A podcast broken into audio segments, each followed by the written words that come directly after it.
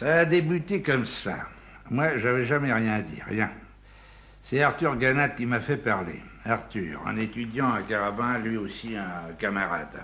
On se rencontre donc place Clichy. C'était après le déjeuner. Il veut me parler, je l'écoute. Restons pas dehors, qui me dit rentrons.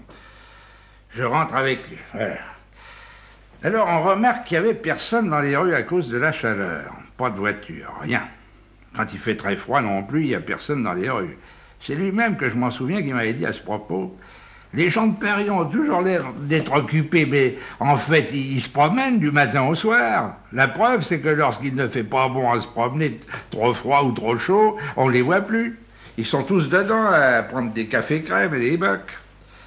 Bien fier alors d'avoir fait sonner ces vérités utiles, on est resté là assis, ravis, à regarder les dames du café.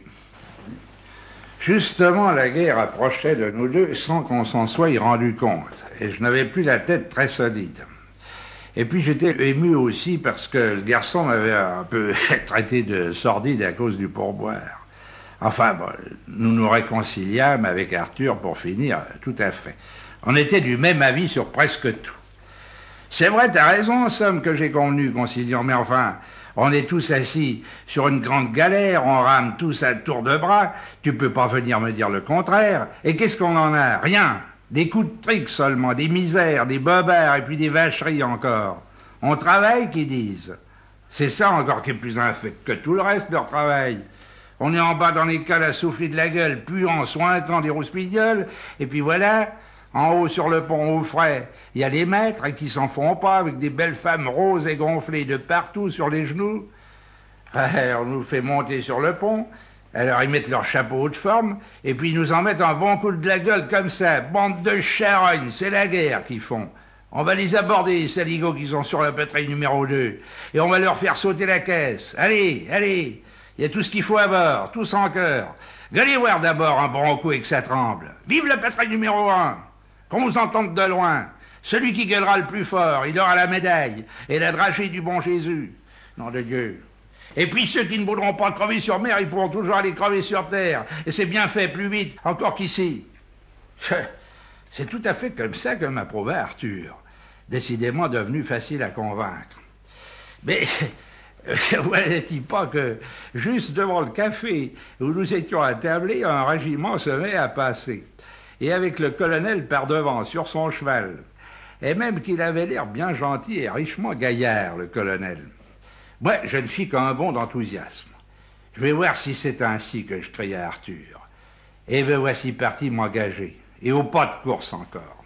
C'est rien con, Ferdinand, qui me crie, lui, Arthur, au retour, vexé sans aucun doute par l'effet de mon héroïsme sur tout le monde qui nous regardait.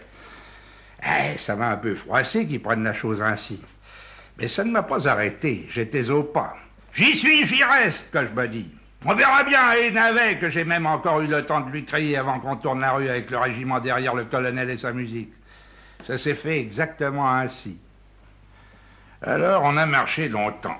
Il y en avait plus qu'il y en avait encore des rues. Et puis dedans des civils et leurs femmes qui nous poussaient des encouragements et qui lançaient des fleurs, des terrasses devant les gares, des pleines églises. Ah, il y en avait des patriotes.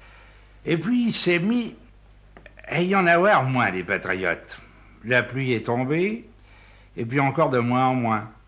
Et puis plus du tout d'encouragement, plus un seul, sur la route. Ah, nous n'étions donc plus rien qu'entre nous. Les uns derrière les autres. La musique s'était arrêtée. En résumé que je me suis dit alors, quand j'ai vu comment ça tournait, c'est plus drôle. Ben, c'est tout à recommencer.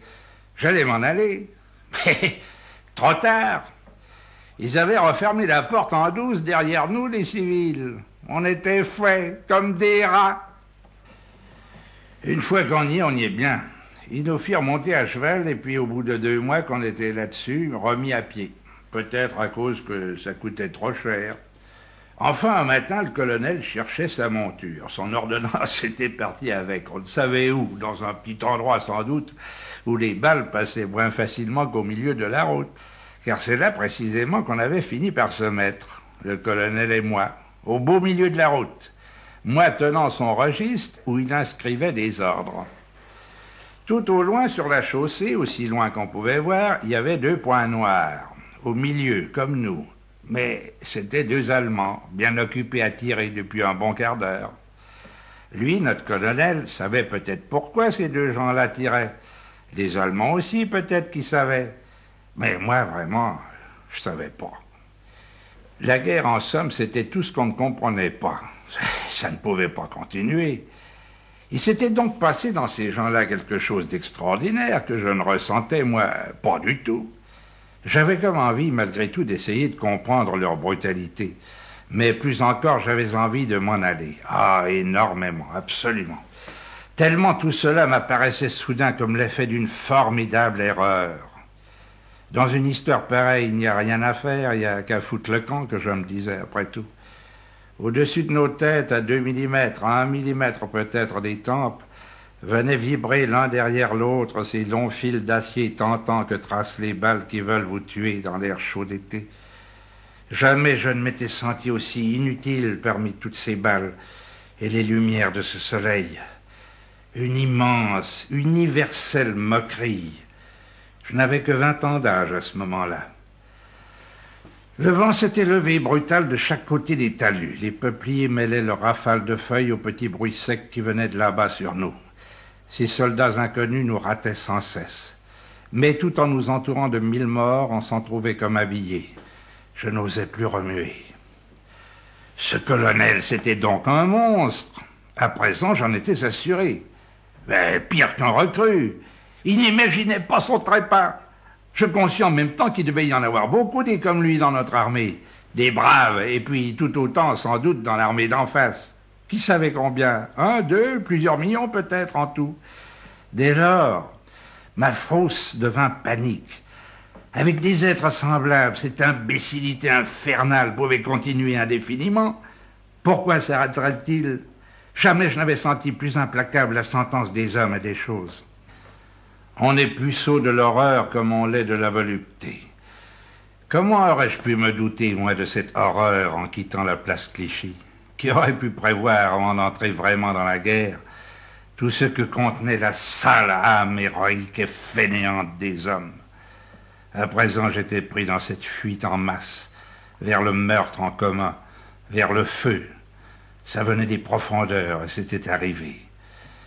Le colonel ne bronchait toujours pas. Je le regardais recevoir sur le talus des petites lettres du général qu'il déchirait ensuite menu, les ayant lues sans hâte, entre les balles. Dans aucune d'elles il n'y avait donc l'ordre d'arrêter net cette abomination. On ne lui disait donc pas d'en haut euh, qu'il y avait méprise. Abominable erreur mal donne, qu'on s'était trompé, que c'était des manœuvres pour rire qu'on avait voulu faire, et, pas des assassinats. Mais non. Continuez, colonel, vous êtes dans la bonne voie. Voilà sans doute ce que lui écrivait le général des entrailles de la division, notre chef à tous, dont il recevait une enveloppe chaque cinq minutes par un agent de liaison que la peur rendait chaque fois un peu plus vert et foireux. J'en aurais fait mon frère peureux de ce garçon-là. Mais on n'avait pas le temps de fraterniser non plus. Donc, pas d'erreur. Ce qu'on faisait à se tirer dessus comme ça, sans même se voir, n'était pas défendu. Cela faisait partie des choses qu'on peut faire sans mériter une bonne engueulade. C'était même reconnu, encouragé, sans doute, par les gens sérieux, comme le tirage au sort, les fiançailles, la chasse à cour. Rien à dire, je venais de découvrir d'un coup la guerre tout entière. J'étais dépucelé. Faut être à peu près seul devant elle comme je l'étais à ce moment-là pour bien la voir, la vache, en face et de profil. On venait d'allumer la guerre entre nous et ceux d'en face, et à présent ça brûlait, comme le courant entre les deux charbons dans la lampe à arc. Et il n'était pas près de s'éteindre, le charbon. On y passerait tous, le colonel comme les autres, tout mariole qu'il semblait être, et sa carne ne ferait pas plus de rôti que la mienne quand le courant d'en face lui passera entre les deux épaules. Combien de temps faudrait-il qu'ils durent leur délire pour qu'ils s'arrêtent, épuisés enfin, ces monstres? Combien de temps un accès comme celui-ci peut-il bien durer? Des mois? Des années? Combien? Peut-être jusqu'à la mort de tout le monde, de tous les fous? Jusqu'au dernier? Et puisque les événements prenaient ce tour désespéré, je me décidai à risquer le tout pour le tout, à tenter la dernière démarche, la suprême, essayer, moi, tout seul, d'arrêter la guerre. au moins dans ce coin-là où j'étais. Le colonel déambulait à deux pas. J'allais lui parler. Jamais je ne l'avais fait. C'était le moment d'oser. Là où nous en étions, il n'y avait presque plus rien à perdre. Qu'est-ce que vous voulez me demanderait-il, très surpris, bien sûr, par mon audacieuse interruption. Je lui expliquerai alors les choses telles que je les concevais. On verrait ce qu'il en pensait, lui. Le tout, c'est qu'on s'explique dans la vie. À deux, on y arrive mieux que tout seul. J'allais faire cette démarche décisive quand, à l'instant même, arriva vers nous au pas de gymnastique, fourbu, un cavalier à pied, comme on disait alors, avec son casque renversé à la main, comme Bélisère et puis tremblant et bien souillé debout, le visage plus verdâtre encore que celui de l'autre agent de liaison.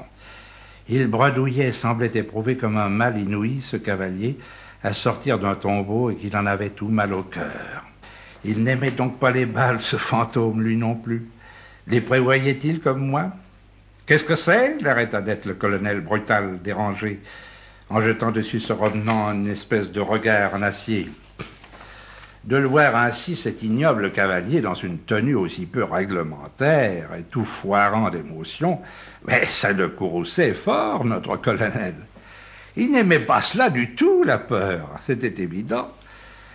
Sous ce regard d'opprobre, le messager vacillant se remit au garde à vous, les petits doigts sur la couture du pantalon, comme il se doit dans ces cas-là. Il oscillait ainsi, raidi sur le talus, la transpiration lui coulant le long de la jugulaire, et ses mâchoires tremblaient si fort qu'il en poussait des petits cris avortés, tel un petit chien qui rêve. On ne pouvait démêler s'il voulait nous parler ou bien s'il pleurait. Nos Allemands accroupis au fin bout de la route venaient justement de changer d'instrument. C'était la mitrailleuse qu'ils poursuivaient à présent leur sottise. Ils en craquaient comme de gros paquets d'allumettes, et tout autour de nous venaient voler des essaims de balles rageuses, pointilleuses comme des guêpes. L'homme arriva tout de même à sortir de sa bouche quelque chose d'articulé. Le maréchal des logis Barousse vient d'être tué, mon colonel, qu'il dit, tout d'entrée. Et alors? Il était tué en allant chercher le fourgon à, pain sur la route des étrapes, mon colonel. Et alors? Il a été éclaté par un obus. Et alors, nom de Dieu? Et, voilà, mon colonel. C'est tout? Oui, c'est tout, mon colonel. Et le pain? demanda le colonel. Ce fut la fin de ce dialogue parce que je me souviens bien qu'il a eu le temps de dire tout juste et le pain. Et puis ce fut tout. Après ça, rien que du feu et puis du bruit avec. Mais alors, un de ces bruits, comme on ne croirait jamais qu'il en existe. On en a eu tellement plein les yeux, les oreilles, le nez, la bouche, tout de suite du bruit que je croyais bien que c'était fini. Que j'étais devenu du bruit et, du feu moi-même. Et puis non, le feu est parti. Le bruit est resté longtemps dans ma tête. Et puis les bras et les jambes qui tremblaient comme si quelqu'un voulait secouer de par derrière. Ils avaient l'air de me quitter, et puis ils me sont restés quand même, mes membres. Dans la fumée qui piquait les yeux encore pendant longtemps, l'odeur pointue de la poudre et du soufre nous restait comme pour tuer des punaises et des puces de la terre entière. Tout de suite après ça, j'ai pensé au maréchal des logis Barros qui venait d'éclater comme l'autre nous l'avait appris. Ah ben c'était une bonne nouvelle. Tant mieux que je pensais tout de suite ainsi. C'est une bien grande charogne en moins dans le régiment. Il avait voulu me faire passer au conseil pour une boîte de conserve. Chacun sa guerre, que je me dis.